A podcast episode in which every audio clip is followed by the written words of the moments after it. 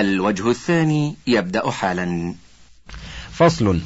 ولم يكن في عمره عمرة واحدة خارجا من مكة كما يفعل كثير من الناس اليوم. وإنما كانت عمره كلها داخلا إلى مكة.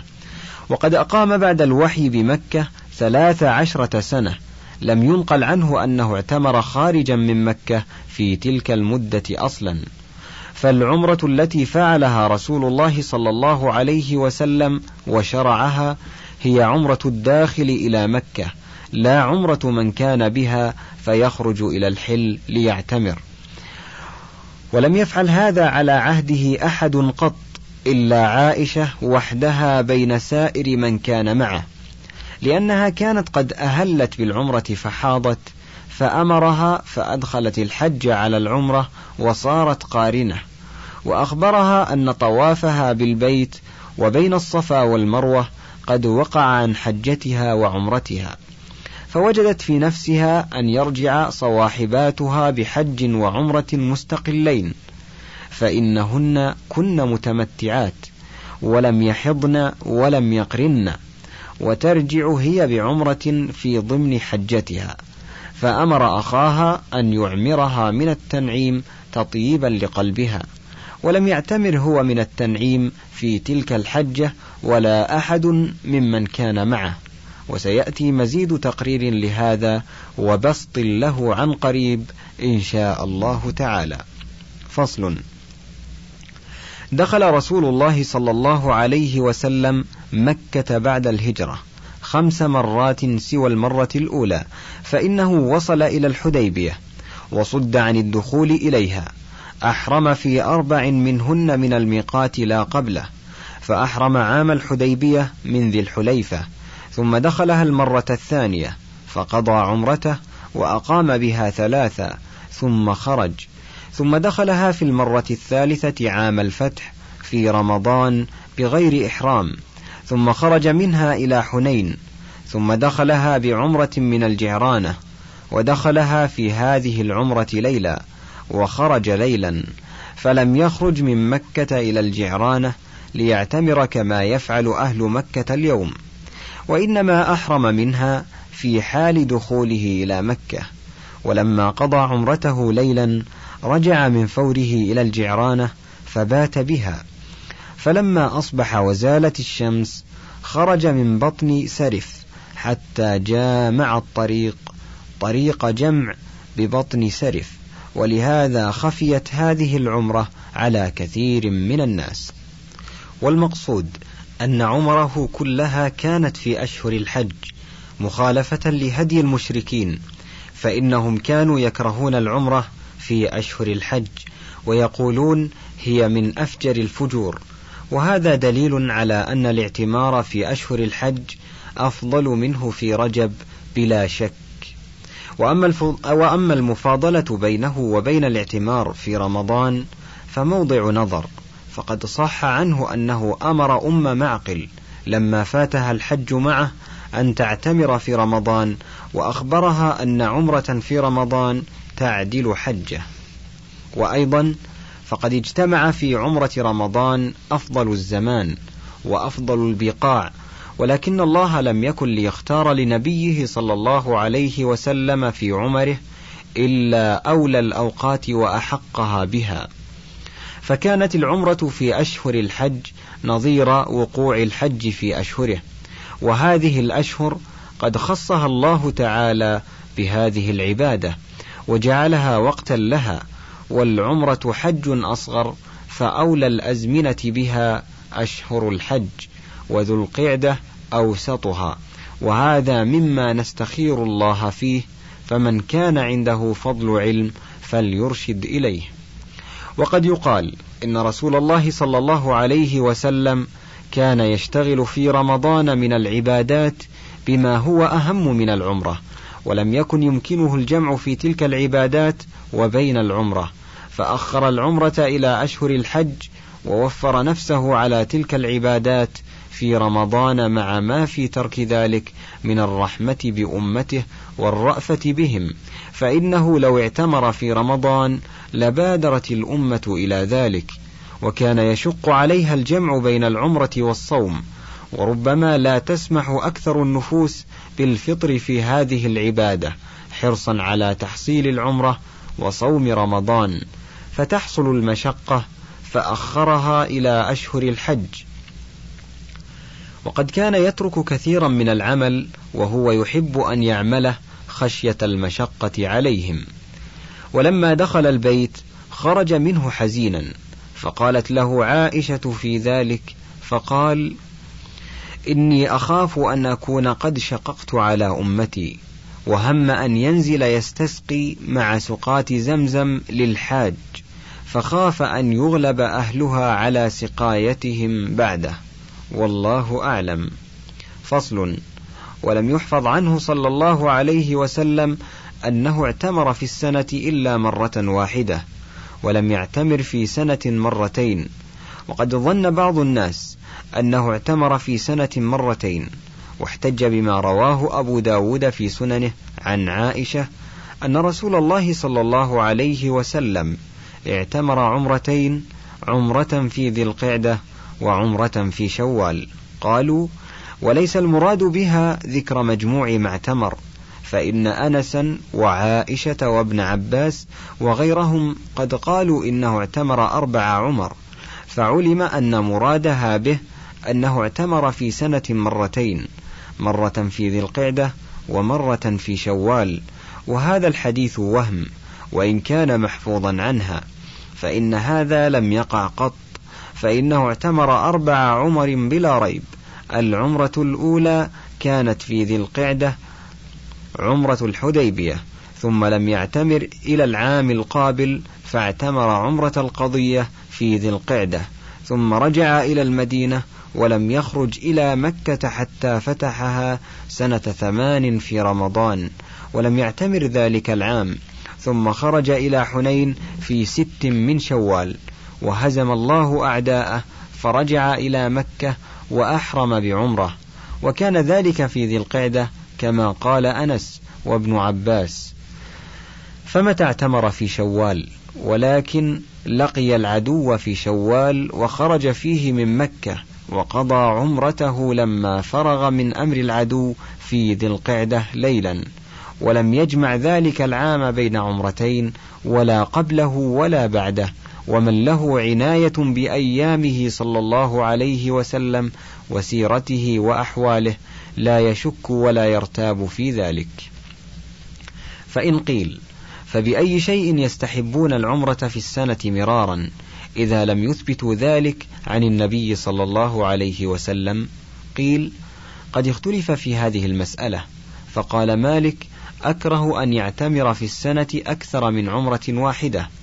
وخالفه مطرف من أصحابه وابن المواز. قال مطرف لا بأس بالعمرة في السنة مرارا. وقال ابن المواز أرجو ألا يكون به بأس. وقد اعتمرت عائشة مرتين في شهر ولا أرى أن يمنع أحد من التقرب إلى الله بشيء من الطاعات ولا من الازدياد من الخير في موضع ولم يأت بالمنع منه نص. وهذا قول الجمهور. إلا أن أبا حنيفة رحمه الله تعالى استثنى خمسة أيام لا يعتمر فيها يوم عرفة ويوم النحر وأيام التشريق. واستثنى أبو يوسف رحمه الله تعالى يوم النحر وأيام التشريق خاصة واستثنت الشافعية البائت بمنى لرمي أيام التشريق واعتمرت عائشة في سنة مرتين. فقيل للقاسم لم, لم ينكر عليها أحد؟ فقال أعلى أم المؤمنين؟ وكان أنس إذا حمم رأسه خرج فاعتمر. ويذكر عن علي رضي الله عنه أنه كان يعتمر في السنة مرارا وقد قال صلى الله عليه وسلم العمرة إلى العمرة كفارة لما بينهما. ويكفي في هذا أن النبي صلى الله عليه وسلم أعمر عائشة من التنعيم سوى عمرتها التي كانت أهلت بها وذلك في عام واحد ولا يقال عائشة كانت قد رفضت العمرة فهذه التي أهلت بها من التنعيم قضاء عنها لأن العمرة لا يصح رفضها وقد قال لها النبي صلى الله عليه وسلم يسعك طوافك لحجك وعمرتك وفي لفظ حللت منهما جميعا فإن قيل قد ثبت في صحيح البخاري أنه صلى الله عليه وسلم قال لها ارفضي عمرتك وانقضي رأسك وامتشطي وفي لفظ آخر انقضي رأسك وامتشطي وفي لفظ أهلي بالحج ودعي العمرة فهذا صريح في رفضها من وجهين أحدهما قوله ارفضيها ودعيها والثاني أمره لها بالامتشاط قيل معنى قوله ارفضيها اتركي أفعالها والاقتصار عليها وكوني في حجة معها. ويتعين أن يكون هذا هو المراد بقوله حللت منهما جميعا لما قضت أعمال الحج وقوله يسعك طوافك لحجك وعمرتك. فهذا صريح في أن إحرام العمرة لم يرفض وإنما رفضت أعمالها والاقتصار عليها. وأنها بانقضاء حجها انقضى حجها وعمرتها. ثم أعمرها من التنعيم تطيبا لقلبها إذ تأتي بعمرة مستقلة كصواحباتها. ويوضح ذلك إيضاحا بينا ما روى مسلم في صحيحه من حديث الزهري عن عروة عنها قالت خرجنا مع رسول الله صلى الله عليه وسلم في حجة الوداع فحضت فلم أزل حائضا حتى كان يوم عرفة ولم أهل إلا بعمرة. فأمرني رسول الله صلى الله عليه وسلم أن أنقض رأسي وأمتشط وأهل بالحج وأترك العمرة. قالت ففعلت ذلك حتى إذا قضيت حجي بعث معي رسول الله صلى الله عليه وسلم عبد الرحمن ابن أبي بكر. وأمرني أن أعتمر من التنعيم مكان عمرتي التي أدركني الحج ولم أهل منها. فهذا حديث في غاية الصحة والصراحة أنها لم تكن أحلت من عمرتها وأنها بقيت محرمة حتى أدخلت عليها الحج. فهذا خبرها عن نفسها وذلك قول رسول الله صلى الله عليه وسلم كل منهما يوافق الآخر وبالله التوفيق.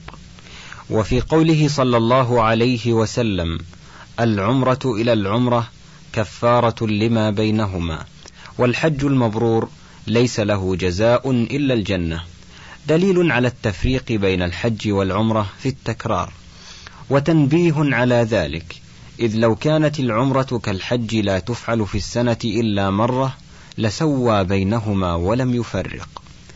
وروى الشافعي رحمه الله عن علي رضي الله عنه أنه قال اعتمر في كل شهر مرة وروى وكيع عن إسرائيل عن سويد بن أبي ناجية عن أبي جعفر قال قال علي رضي الله عنه اعتمر في الشهر إن أطقت مرارا وذكر سعيد بن منصور عن سفيان بن أبي حسين عن بعض ولد أنس.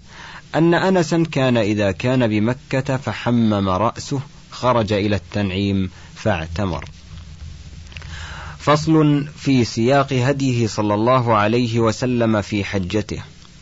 لا خلاف أنه لم يحج بعد هجرته إلى المدينة سوى حجة واحدة وهي حجة الوداع ولا خلاف أنها كانت سنة عشر.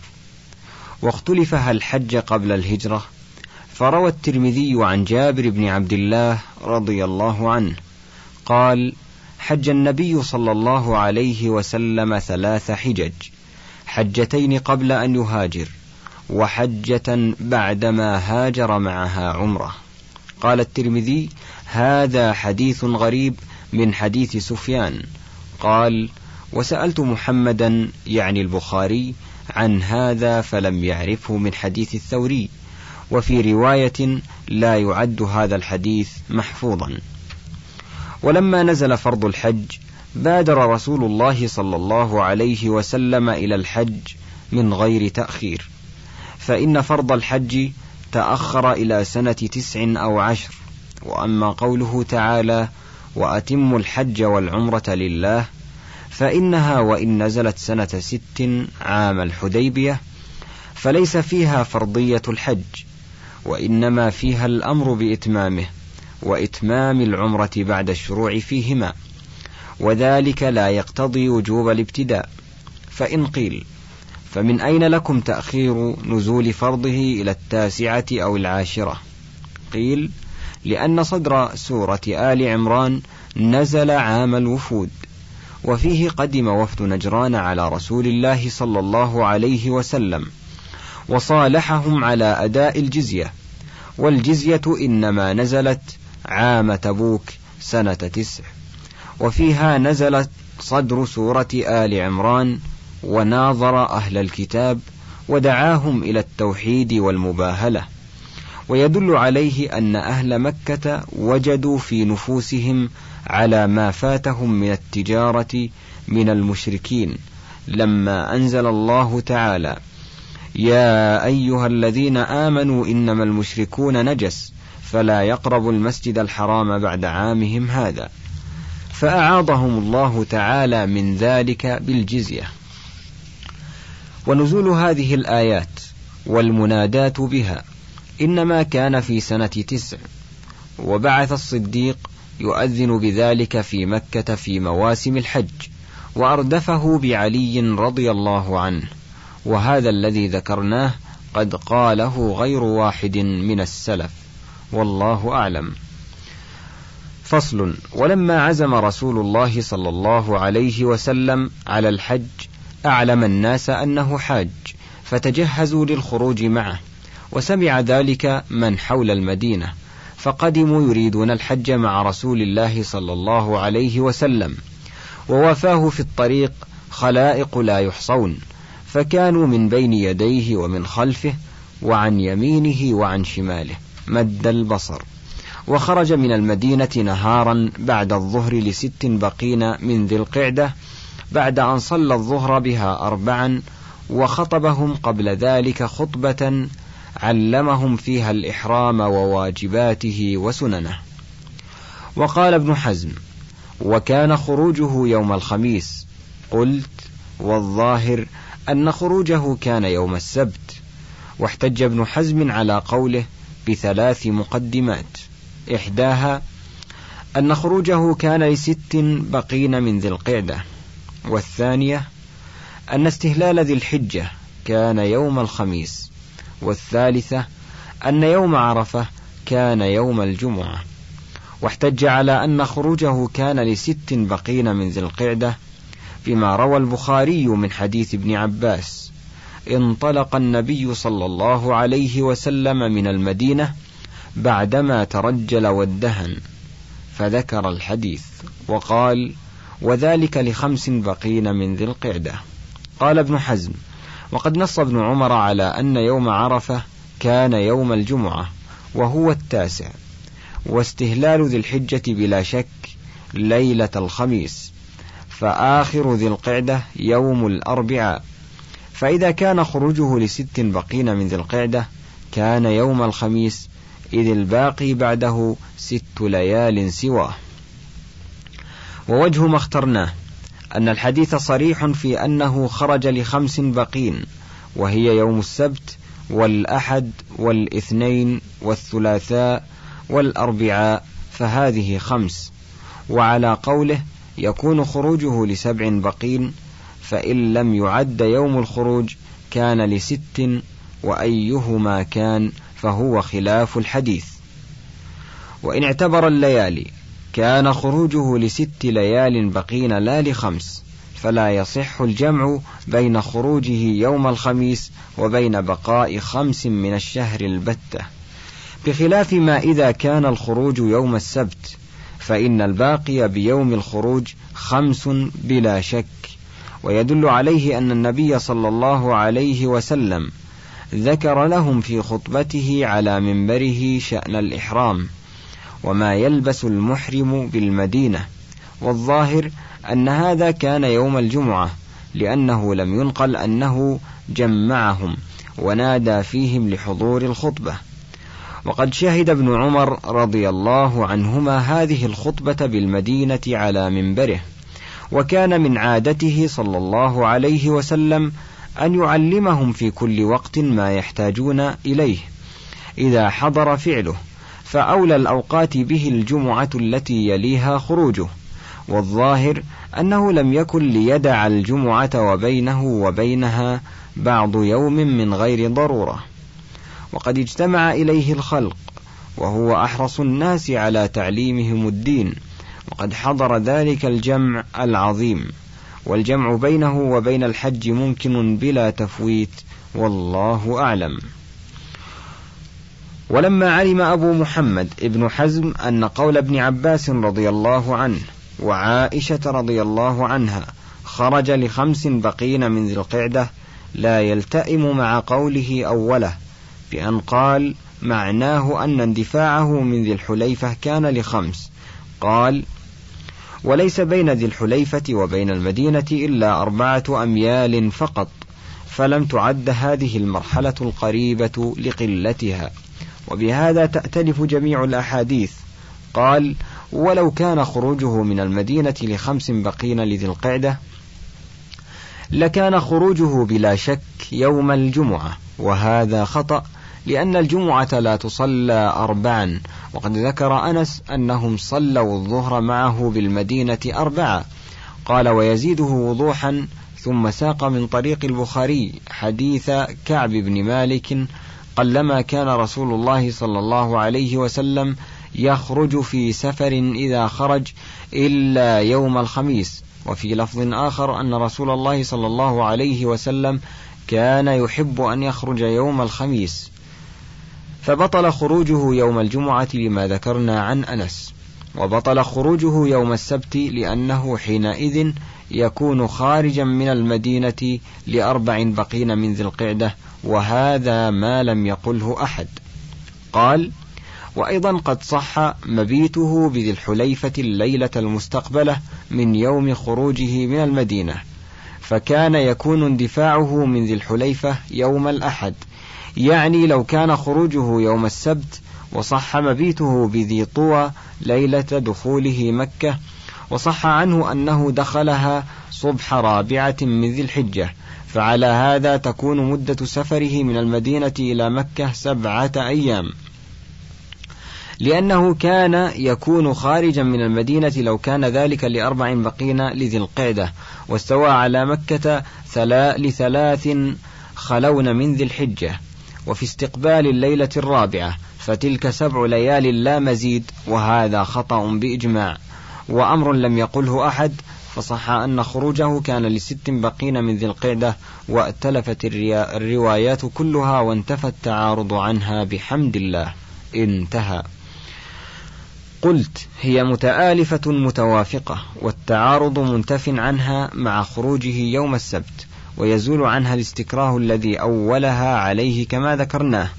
وأما قول أبي محمد ابن حزم لو كان خروجه من المدينة لخمس بقين من ذي القعدة لكان خروجه يوم الجمعة إلى آخره فغير لازم بل يصح أن يخرج لخمس ويكون خروجه يوم السبت. والذي غر أبا محمد أنه رأى الراوي قد حذف التاء من العدد وهي إنما تحذف من المؤنث. ففهم لخمس, لخمس ليال بقين وهذا إنما يكون إذا كان الخروج يوم الجمعة. فلو كان يوم السبت لكان لأربع ليال بقين وهذا بعينه ينقلب عليه. فإنه لو كان خروجه يوم الخميس لم يكن لخمس لخمس ليال بقين وإنما يكون لست ليال بقين. ولهذا اضطر إلى أن يؤول الخروج المقيد بالتاريخ المذكور بخمس على الاندفاع من ذي الحليفة ولا ضرورة له إلى ذلك إذ من الممكن أن يكون شهر ذي القعدة كان ناقصا. فوقع الإخبار عن تاريخ الخروج بخمس بقين منه بناء على المعتاد من الشهر. وهذه عادة العرب والناس في تواريخهم أن يؤرخوا بما بقي من الشهر بناء على كماله.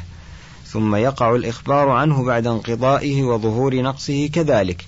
لئلا يختلف عليهم التاريخ فيصح أن يقول القائل يوم الخامس والعشرين كتب لخمس بقين ويكون الشهر تسعا وعشرين. وأيضا فإن الباقي كان خمسة أيام بلا شك بيوم الخروج. والعرب إذا اجتمعت الليالي والأيام في التاريخ غلبت لفظ الليالي لأنها أول الشهر وهي أسبق من اليوم فتذكر الليالي ومرادها الأيام. فيصح أن يقال لخمس بقين باعتبار الأيام. ويذكر لفظ العدد باعتبار الليالي فصح حينئذ أن يكون خروجه لخمس بقين ولا يكون يوم الجمعة. وأما حديث كعب فليس فيه أنه لم يكن يخرج قط إلا يوم الخميس. وإنما فيه أن ذلك كان أكثر خروجه. ولا ريب أنه لم يكن يتقيد في خروجه إلى الغزوات بيوم الخميس. وأما قوله لو خرج يوم السبت لكان خارجا لأربع فقد تبين أنه لا يلزم لا باعتبار الليالي ولا باعتبار الأيام. وأما قوله إنه بات بذي الحليفة الليلة المستقبلة من يوم خروجه من المدينة إلى آخره فإنه يلزم من خروجه يوم السبت أن تكون مدة سفره سبعة أيام فهذا عجيب منه فإنه إذا خرج يوم السبت وقد بقي من الشهر خمسة أيام ودخل مكة لأربع مضين من ذي الحجة فبين خروجه من المدينة ودخوله مكة تسعة أيام وهذا غير مشكل بوجه من الوجوه فإن الطريق التي سلكها إلى مكة بين المدينة وبينها هذا المقدار. وسير العرب أسرع من سير الحضر بكثير ولا سيما مع عدم المحامل والكجاوات والزوامل الثقال. والله أعلم. انتهى الشريط الثامن عشر من كتاب زاد المعاد وله بقية على الشريط التاسع عشر.